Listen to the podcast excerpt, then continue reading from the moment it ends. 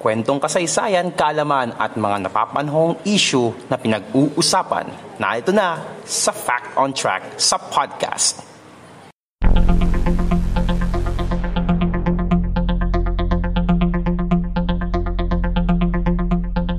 Fact on Track sa podcast.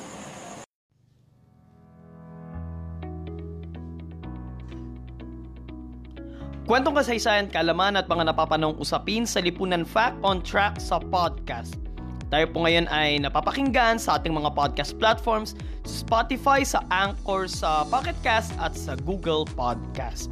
At napapanood rin po tayo ngayon sa ating YouTube channel sa Podcast Demands. Kung uh, nanonood po kayo doon, welcome po kayo and make sure na nakasubscribe po kayo and don't forget to click the notification bell button.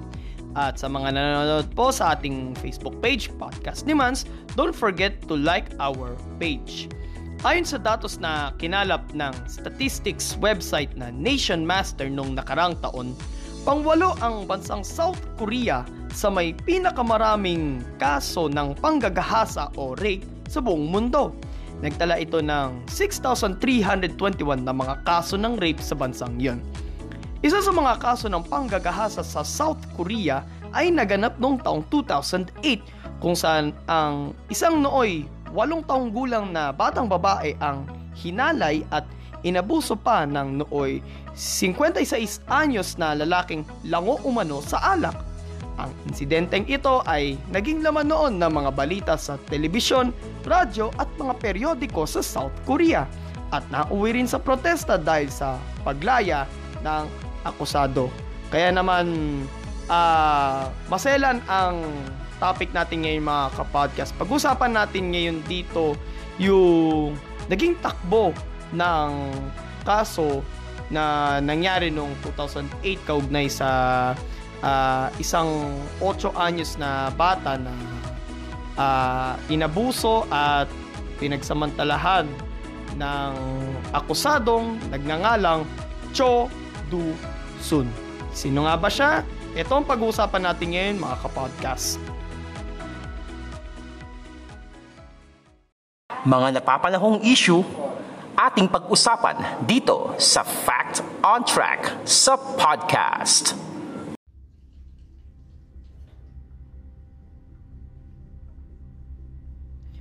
Umaga ng 11 ng Disyembre taong 2008 sa lungsod ng Ansan na lawigan ng Gyeonggi sa South Korea, habang papunta sa paaralan ang isang walong taong gulang na batang babaeng itinago sa pangalang Na Yung, ang bigla na lang dinukot ng isang lasing na lalaki.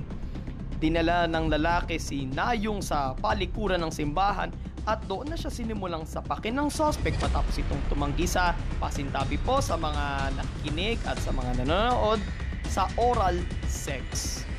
Kinagat rin ng sospek ang pisngi ng bata sa kasinakal hanggang sa mawalan ito ng malay.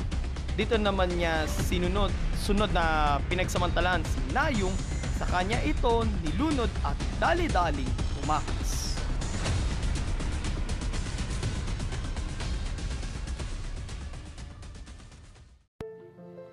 Dito na natagpuan si Nayong ng kanyang mga magulang at saka isinugod sa ospital. Nagkaroon ang bata ng matinding pinsala sa kanyang bituka, ngunit sa kabutihang palad, nakaligtas pa rin si Nayong. Inabot ng walong buwan ang kanyang gamutan bago ito gumaling. Samantala, matapos ang insidente, naaresto ang taong gumahasa at nang maltrato sa bata. Kinilala ng mga otoridad sa South Korea ang salarin na si Cho Do-sun, nooy 56 anyos. Nakita sa kanyang suot na damit ang mga bahid ng dugo na mula sa biktimang si Nayung. Ayon sa mga otoridad, hindi na ito ang unang beses na nakagawa ng krimen si Do-sun. Marami na itong mga naging kaso ng pangingikil, pagnanakaw, panggagahasa at pagpatay mula pa noong 1972. Karamihan sa kanyang mga kaso ay nagawa niya bunsod ng kalasingan. Sa kaso namang ito, napatunayang nagkasala si Dusun at nakatakda dapat na makulong ng habang buhay. Subalit, dahil sa testimonya ni Nayong sa korte na amoy alak raw ang, salam, ang salarin noong mangyari ang krimen, Ibinaba sa labing dalawang taong pagkakabilanggo ang hatol kay Do Sun. Ayon sa korte, wala di umano sa sarili ang salarin nang magawa niya ang pang-aabuso at panghahalay sa bata dahil nasa ilalim si Dawson di umano ng impluensya ng alkohol.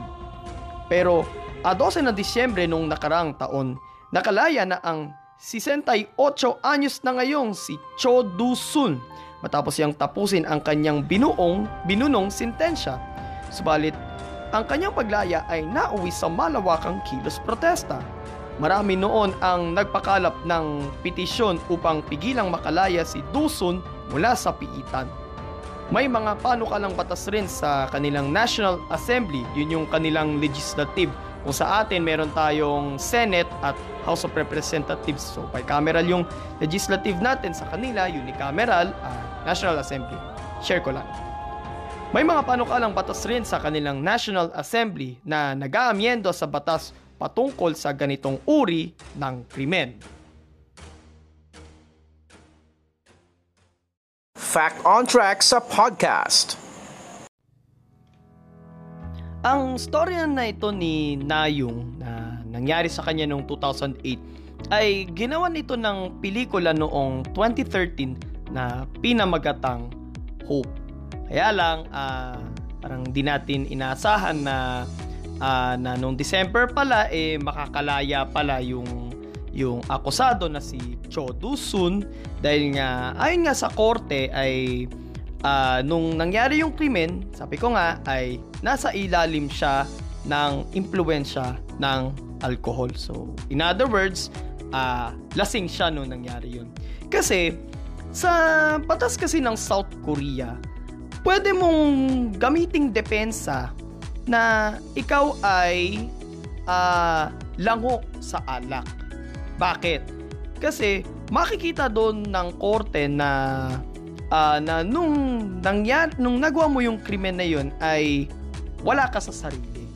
Kasi alam mo naman yung pakiramdam na kapag ka nakainom ka, lasing ka, syempre kung ano-ano na lang yung ginagawa mo, baka di mo na lang namamalayan, eh, umiihi ka na pala o dumudumi sa center aisle ng EDSA. joke lang. De yun, parang wala ka na sa sarili. Hindi mo na alam kung ano yung mga pinagagagawa mo dahil nga, uh, lango ka nga sa alak.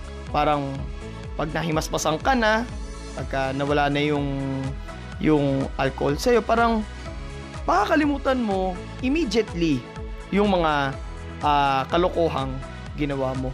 Same din yan kapag uh, nakita sa korte doon sa South Korea na ikaw ay mentally disabled o sabihin natin magderecha na tayo sabihin natin may sapak, may topak, ganyan.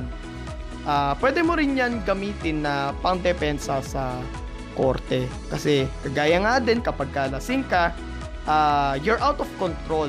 Wala ka rin sa sarili noong nagawa mo yung krimen. Pero kung halimbawa itong nangyari na ito kay kay Nayung ay nangyari ito sa Pilipinas, walang lusot yung kriminal na makakagawa nun na kagaya ng ginawa ni ni Cho Do-sun.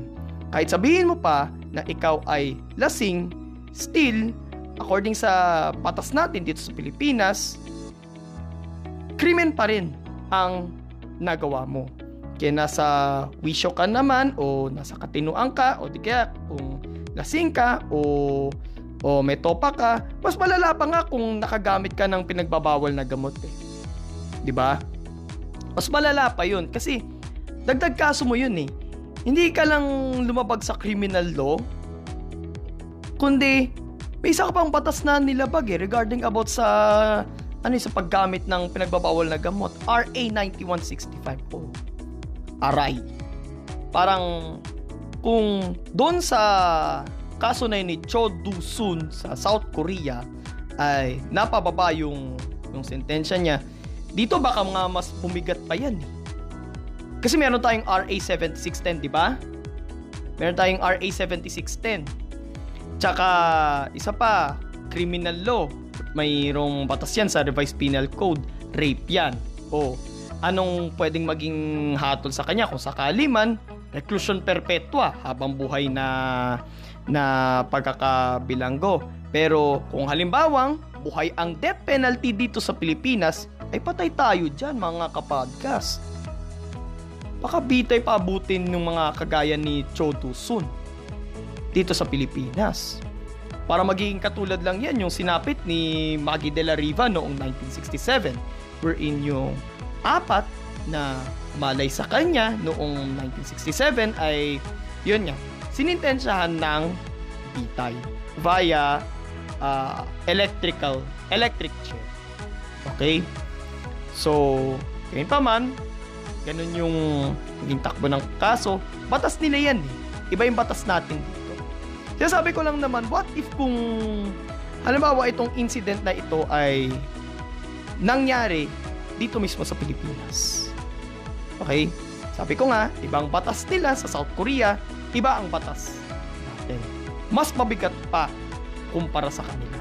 So kung nagustuhan nyo po yung episode natin ngayon mga kapodcast, kung nanonood po kayo ngayon sa YouTube, like, comment, share, and subscribe sa ating podcast channel, ang Podcast Demands. And don't forget to click the notification bell button. Ningal ako. And kung nanonood naman po kayo sa ating Facebook page, Podcast ni Mans, don't forget to like our page. Ito po si Mans at ito ang Fact on Track sa podcast. God bless everyone. God bless the Philippines. Purihin po ang Panginoon. Kita-kits bukas para sa GPS Podcast, 5pm sa mga podcast platforms at 11pm sa Facebook at sa YouTube. Fact on Track sa podcast.